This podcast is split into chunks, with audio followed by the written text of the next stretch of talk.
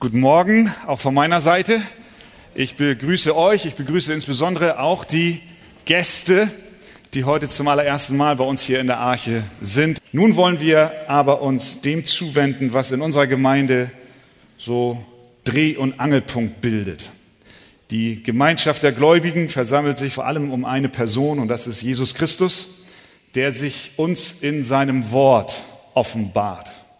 Und ich lade euch ein, mit mir zusammen aufzustehen und ich möchte einen Text lesen aus Matthäus Kapitel 7. Und da Verse 24 bis 29. Matthäus Kapitel 7, 24 bis 29. Jesus sagt dort Folgendes.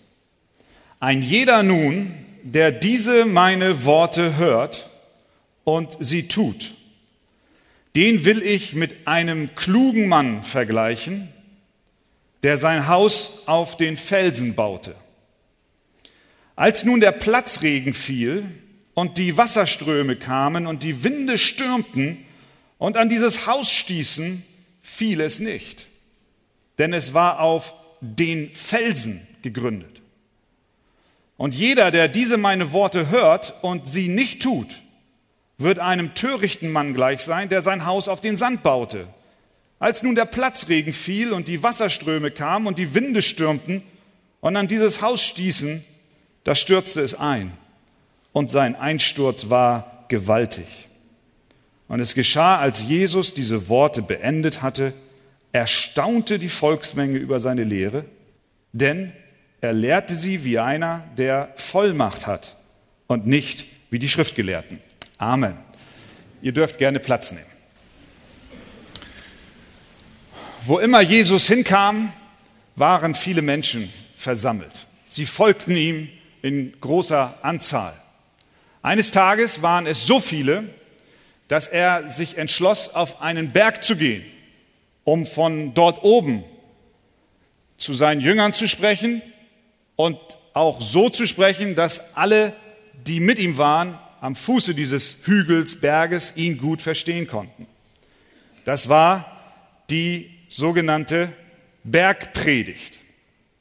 Am Ende dieser Bergpredigt und der Text, den wir eben gelesen haben, sind die letzten Worte aus dieser Predigt. Am Ende dieser Predigt waren die Leute erstaunt. Matthäus schreibt, und es geschah, als Jesus diese Worte beendet hatte, erstaunte die Volksmenge über seine Lehre. Warum waren sie erstaunt? War Jesus ein besonders begabter, begnadeter Rhetoriker? Konnte er die Leute gut unterhalten? Hingen sie an seinen Lippen wegen, seinem, wegen der Art und Weise, wie er sprach? Bis heute üben die Worte Jesu eine große Faszination auf Menschen aus. Das war nicht nur damals bei den Leuten, die ihm folgten, sondern wir sehen, dass über die letzten 2000 Jahre diese Worte Jesu offensichtlich nicht an Kraft verloren haben. Am vergangenen Dienstag sprach auf Einladung des schottischen Parlamentes ein Mann namens Andy Hawthorne vor dem Hohen Haus in Schottland. Er ist Gründer und Leiter einer christlichen Mission, die sich besonders um Jugendliche in Problemstadtteilen kümmert. Und das schottische Parlament hat diesen Mann gebeten, eine kurze Rede zu halten, eine Andacht zu halten. Und er stand dort vor diesen Politikern am vergangenen Dienstag und sagte Folgendes. Ich kann mit Überzeugung sagen, dass heute, der 11. Juni, ein ganz besonderer Tag in der Geschichte der Kirche ist. Vielleicht ist es sogar der bedeutsamste Tag in der Kirchengeschichte. Ich sage dies, weil heute mit größter Wahrscheinlichkeit mehr Menschen Jesus Christus als Herrn und Retter erfahren, als an irgendeinem anderen Tag, seitdem er vom Tod auferstanden ist.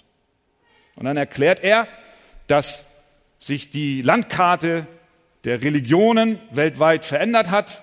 Es ist nicht mehr das alte Europa, von dem aus die der christliche Glaube jetzt stark verbreitet wird, sondern vielfach kommen Menschen in Afrika, Südamerika und Asien täglich zum Glauben. Sie sind täglich erstaunt über das, was Jesus damals sagte.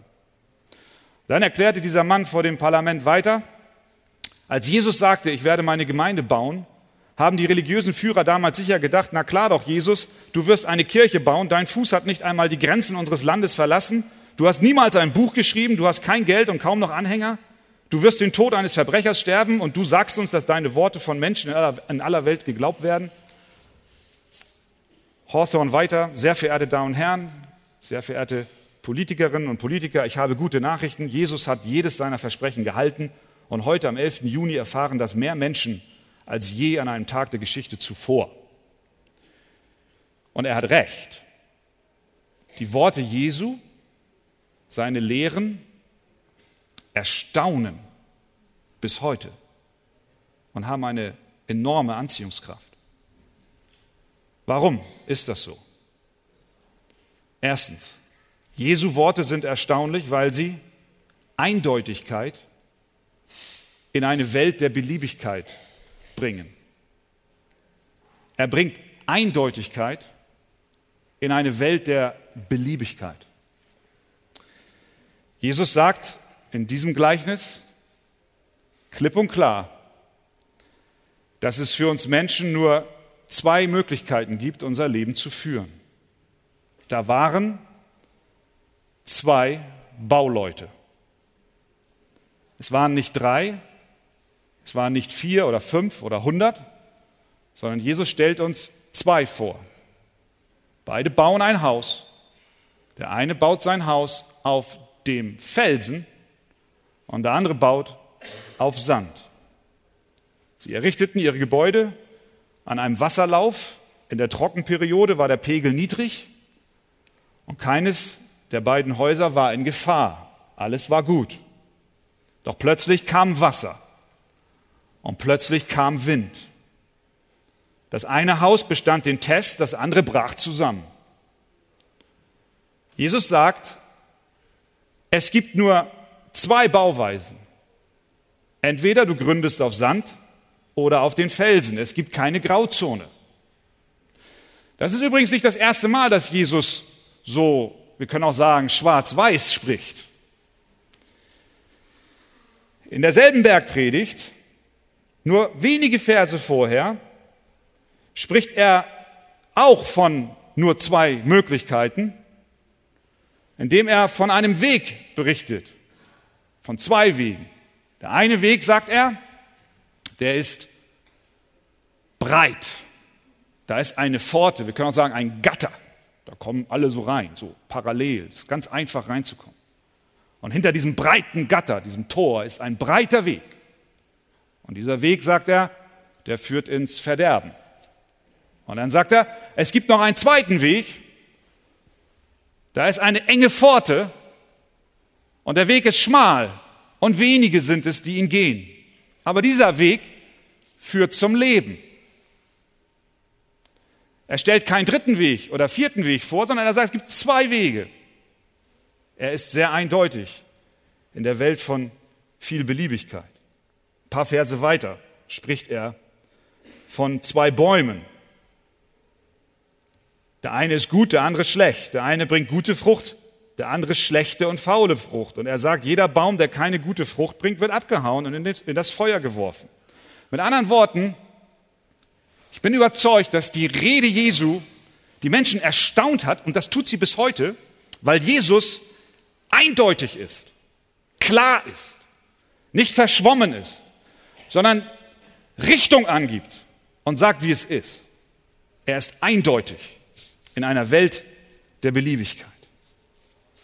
Er sagt, liebe Freunde, lieber Mensch, es gibt nur einen Weg zu Gott, es gibt nur einen Weg, der zum Leben führt. Alle anderen Wege, wie immer wir sie nennen mögen, führen ins Verderben.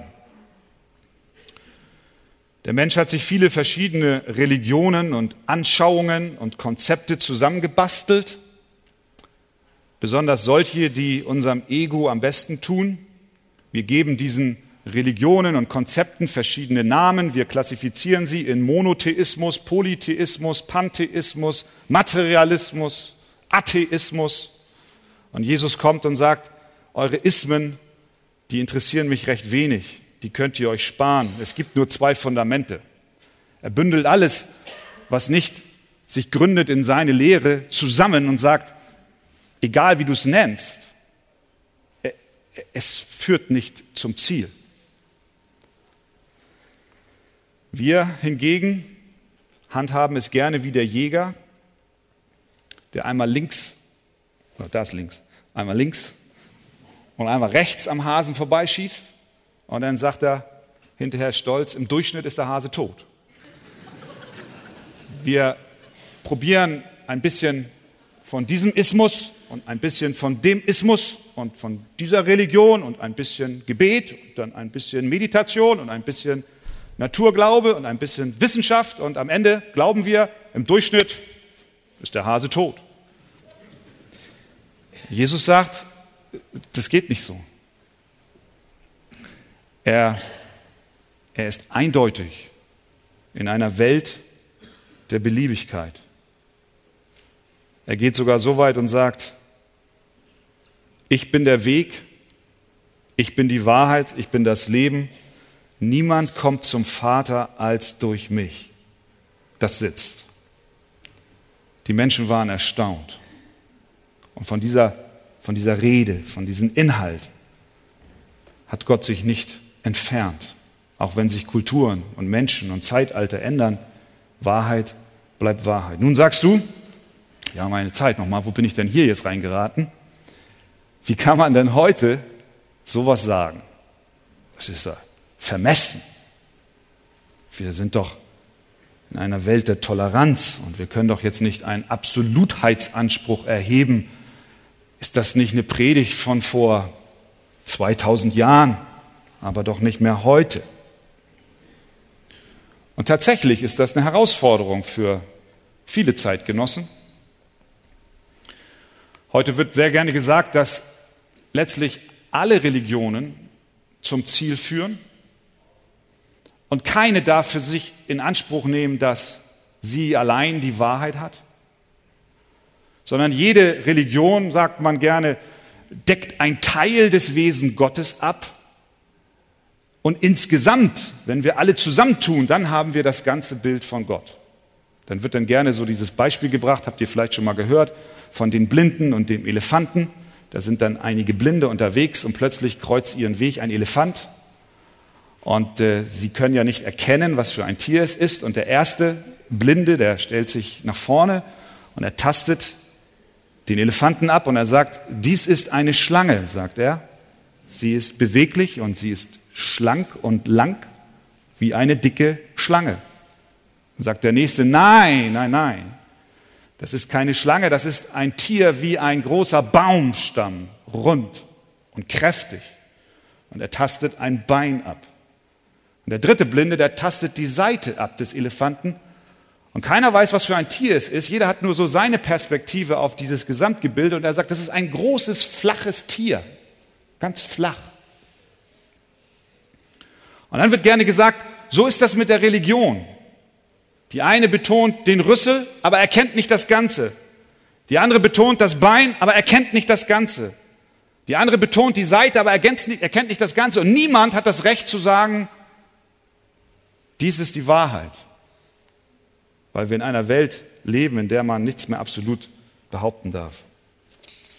Ein Pastor, Tim Keller, hat gesagt, das Beispiel des Elefanten ist ein Schuss nach hinten. Denn wenn du meinst, beurteilen zu können, ob die Blinden nur Teile des Elefanten ertasten, dann nimmst du für dich in Anspruch, dass du besser bist als die Blinden. Du kannst nämlich sehen und beurteilen, wie Gott wirklich insgesamt aussieht. Aber wer von uns ist so vermessen und kann sagen, dass er alleine weiß und die anderen beurteilen kann?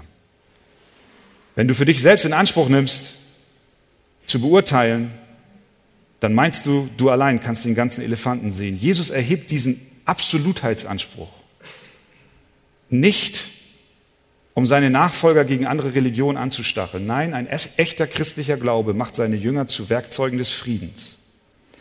Die Bibel lehrt, dass alle Menschen im Bilde Gottes geschaffen sind und daher vom Schöpfer eine Würde bekommen haben, die unabhängig von Nationalität, von Geschlecht oder Religion ist. Daher haben Christen immer Achtung vor Menschen anderen Glaubens. Keine Frage. Überhaupt keine Diskussion. Egal welches Geschlecht, welche Nationalität oder welchen Glauben jemand hat. Christen sind aufgerufen, in Achtung und auch in Freundlichkeit anderen zu begegnen. Und doch sagt Jesus, es gibt nur einen Weg. Es gibt nur ein Fundament, nämlich der Felsen. Er spricht also eindeutig in einer Welt der Beliebigkeit. Zweitens, warum waren die Menschen so außer sich? Warum sind Jesu Worte so erstaunlich? Weil er sie mit Autorität sprach. Matthäus schreibt in Vers 28, und es geschah, als Jesus diese Worte beendet hatte, erstaunte die Volksmenge über seine Lehre. Warum? Denn er lehrte sie wie einer, der Vollmacht hat. Vollmacht. Davor sagt Jesus, als er diese beiden Häuslebauer beschreibt, Vers 24, sagt er folgendes. Ein jeder nun, der diese meine Worte hört und sie tut. Und in Vers 26, als er den anderen Bauherrn beschreibt, sagt er wieder, und jeder, der diese meine Worte hört und sie nicht tut. Merken wir das? Er, er, er tritt in einer solchen Autorität auf, das musst du dir mal vorstellen. Ja? Ein solcher Absolutheitsanspruch. Er, er lässt keinen Raum für irgendetwas anderes. Er sagt, wer meine Worte tut, mit dem geschieht das. Wer meinen Worten nicht Glauben schenkt, mit dem geschieht dies andere. Er tritt in einer Autorität auf. Und dann sagt Matthäus, er lehrte wie einer, der Vollmacht hat und nicht wie die Schriftgelehrten. Da gab es ja damals die Pharisäer und die religiösen Führer, die taten etwas anderes. Wenn die gesprochen haben, dann haben sie vor allem die Texte aus dem Alten Testament genommen und den Leuten erklärt, was die zu bedeuten haben. Dann haben sie zum Beispiel Texte aus Mose genommen und dann haben sie das übertragen und haben gesagt, so das bedeutet für dich das und das und dann haben sie manchmal noch was hinzugefügt.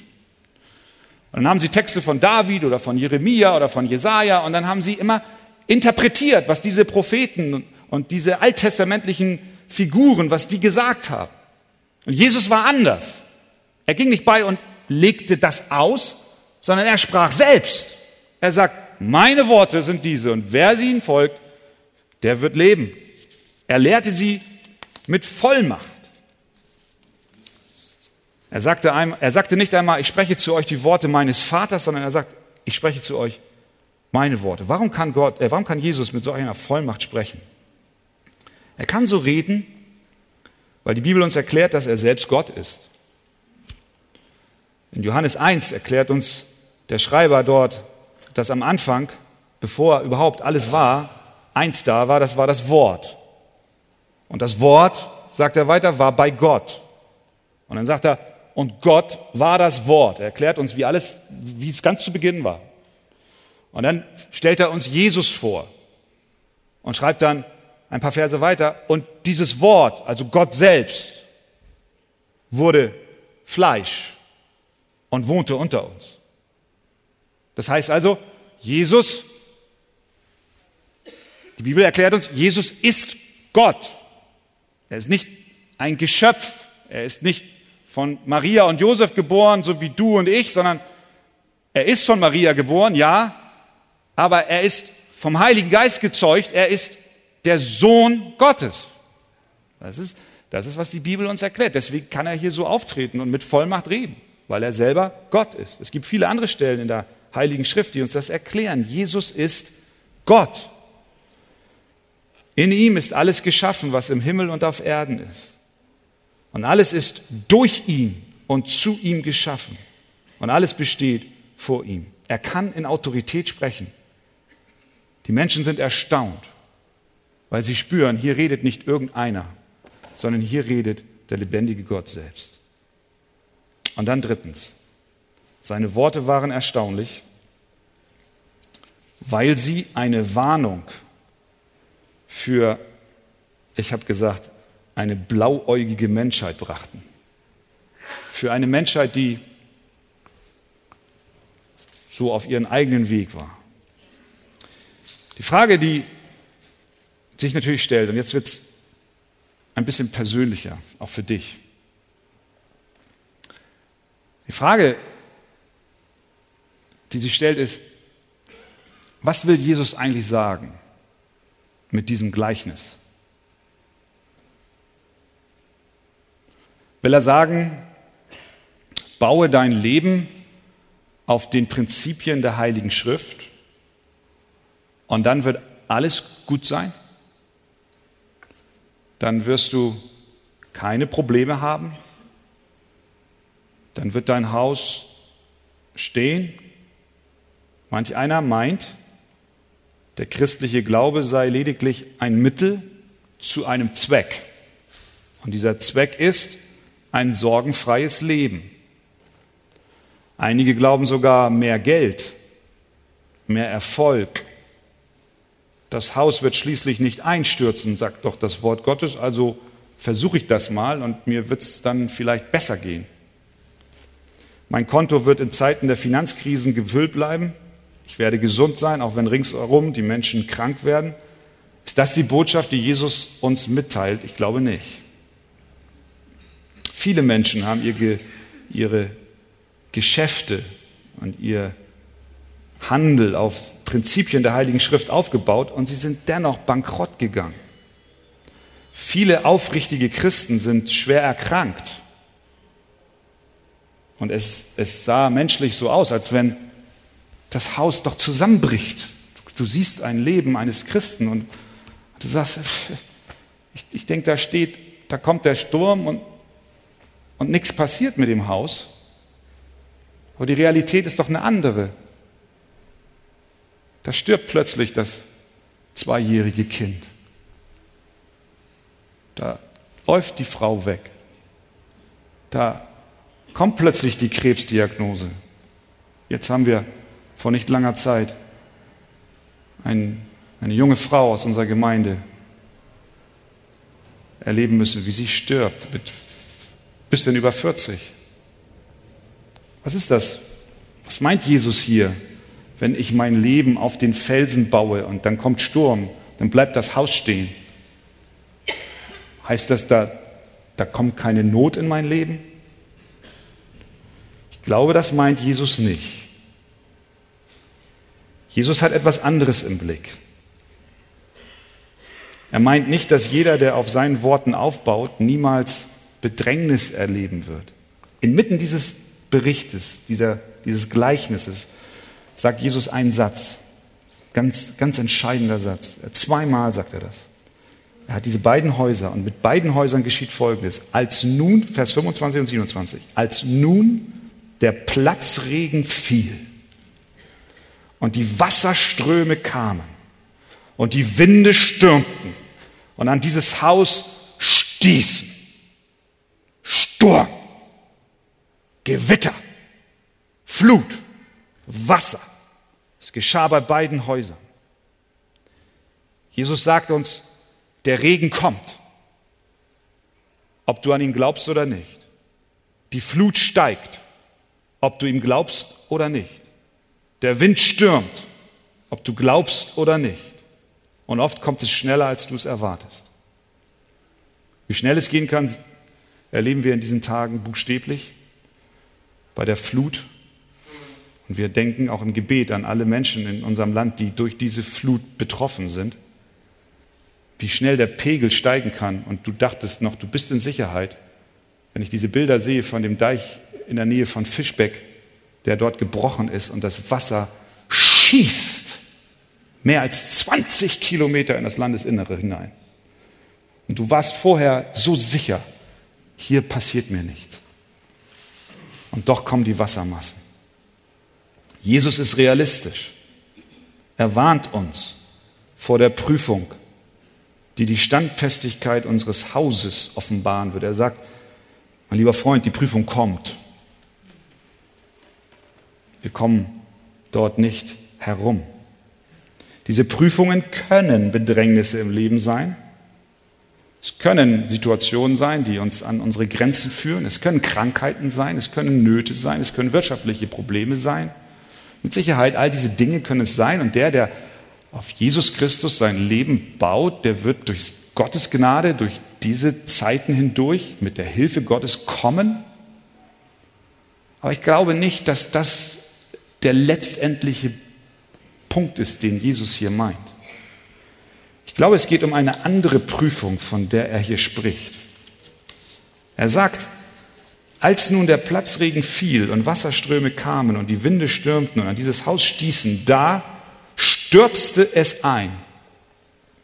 Und nicht nur das. Sein Einsturz war gewaltig. Wir können davon ausgehen, dass der Bewohner dieses Hauses diesen Sturm nicht überlebt hat. Es stürzte ein und nicht nur das, es war gewaltig. Es war, es brach über ihn zusammen. Da ist nicht nur das Wasser, sondern auch die Balken, das Gemäuer, alles, was dort war. Jesus sagt, jeder, der meine Worte hört und sie tut, der wird Leben haben, ewiges Leben. Ich glaube, die Prüfung, von der Jesus hier spricht, ist eine Prüfung, die jeder von uns eines Tages über sein Leben ergehen lassen muss, ob er will oder nicht. In den Gleichnissen zuvor spricht Jesus sehr deutlich über diese Prüfung. Ich sagte schon, er spricht dort von den zwei Wegen. Er sagt, der eine Weg führt zum Leben und er sagt, der andere führt ins Verderben. Dann spricht er von dem guten und dem schlechten Baum. Er sagt, einer trägt gute Frucht, der andere schlechte. Was geschieht mit dem schlechten Baum? Er wird abgeschnitten und dann sagt er, und ins Feuer geworfen. Dann sagt er, das ist der unmittelbare Kontext. Dann sagt er zwei Verse vorher. Viele werden an jenem Tag, das ist der Tag, wo wir alle vor dem Richterstuhl Gottes erscheinen müssen. Viele werden an jenem Tag zu mir sagen, Herr, Herr, haben wir nicht in deinem Namen geweissagt und in deinem Namen Dämonen ausgetrieben und in deinem Namen viele Wundertaten vollbracht? Und dann werde ich ihnen bezeugen, ich habe euch nie gekannt, weicht von mir, ihr Gesetzlosen. Jesus geht es nicht in erster Linie um ein gutes Leben auf diesem Planeten Erde. Es geht hier um eine Prüfung und das ist die letzte Prüfung die jeder über sich ergehen lassen muss. Es geht um deine Zukunft in der Ewigkeit. Ah, das sind natürlich auch Worte, die hören wir auch heute nicht mehr so häufig. Ich könnte jetzt mit uns durch die Bibel gehen, allein durch das Evangelium des Matthäus und nur mal die Textstellen heraussuchen, wo Jesus über die Hölle spricht. Und wenn wir da eine Strichliste machen würden, dann würden wir feststellen, er spricht mehr über die Hölle als über den Himmel. Der Grund, warum die Lehren Jesu so erstaunlich sind, liegt auch darin, dass wir blauäugige Optimisten sind. Wir glauben, alles ist in Ordnung. Wir glauben, mit unserem Leben stimmt schon alles. Wenn wir eine Umfrage machen würden in unserem Land und die platte Frage stellen würden, was glauben Sie, wer kommt in den Himmel und wer kommt in die Hölle? Da würden die meisten Leute sagen, naja, in den Himmel kommen im Prinzip alle, vielleicht ein paar Diktatoren nicht oder Mörder nicht oder Kinderschänder nicht, aber sonst eigentlich die nette Dame von, vom Ende der Straße da, die immer so freundlich grüßt, die, die wird es schon schaffen in den Himmel. Jesus sagt, jeder, der meinen Worten nicht glaubt, egal ob nette Dame oder freundlicher Verwandter, wird die Zerstörung erleben. Egal wie nett du auch sein magst, wenn du den Worten Jesu nicht glaubst, dann wird dein Haus bei der letzten großen Prüfung zusammenfallen. Der Einsturz wird groß sein. Unser Problem ist, dass wir Optimisten sind, aber mit falschen Maßstäben messen. Wir messen uns aneinander und wir sagen, okay, ich, ich habe jetzt hier einen Nachbarn und ich habe da einen Nachbarn und wenn ich mich vergleiche, dann bin ich eigentlich gar nicht so schlecht in der Rangliste im Vergleich zu den anderen. Und das stimmt. Du bist ein guter Kerl. Wunderbar. Hast auch heute Morgen wieder freundlich gegrüßt. Aber das ist nicht der Maßstab, an dem wir uns messen sollen. Gott selbst ist der Maßstab. Und sein Maßstab ist höher. Und wenn wir Menschen uns alle betrachten und uns vergleichen mit ihm, dann werden wir feststellen, wir kommen da nicht ran. Er ist viel höher als wir und viel heiliger und ohne Sünde und ohne Schuld. Und er sagt zu uns, so sollt ihr sein. Das ist der Standard, das ist der Maßstab. Und am Ende kommt eine Prüfung und die Flut wird steigen. Und ihr werdet vor mir sein und ich werde euch testen. Und wenn du dein Leben auf Sand gebaut hast, dann wirst du diese Prüfung nicht bestehen. Es gibt nur einen Grund, warum du vor Gott bestehen kannst. Das ist, wenn du dein Leben auf den Felsen gründest. Und jetzt kommt die große Frage, wer ist dieser Felsen? Und da macht jetzt das Evangelium einen Sinn. Es ist Jesus Christus. Er ist der, der gekommen ist als der Sohn Gottes auf diese Welt, und er hat ein Leben geführt, was diesen Ansprüchen Gottes komplett gerecht wird. Er ist der Einzige, der allen Anforderungen Gottes gerecht wurde. Wir alle haben versagt, jeder von uns. Und ich würde Sie einfach mal einladen, denken Sie nochmal darüber nach. Welche Dinge schon alleine in der letzten Woche von Ihnen getan wurde. Ich will Ihnen nicht zu nahe treten, ich, schließe mich selbst damit ein. Wir, wir haben hier mal gelogen vielleicht. Und da mal waren wir zornig. Und all diese Dinge. Und da kommt jetzt Jesus und er erfüllt das, was Gott von uns verlangt, was wir nicht können. Und er lebt ein Leben perfekt und vollkommen. Und jetzt sagt dieser selbe Jesus, und deswegen haben seine Worte Autorität. Er sagt, wenn du dein Vertrauen auf mich setzt, wenn du mir glaubst, dass ich für deine Sünden am Kreuz von Golgatha gestorben bin, dann wirst du in der Prüfung, die kommt, bestehen. Und warum kann das passieren? Weil Jesus selbst die Prüfung, die du eigentlich und ich eigentlich verdient hatten, schon über sich hat ergehen lassen. Da kam der Tag, an dem er unschuldig ans Kreuz geheftet wurde.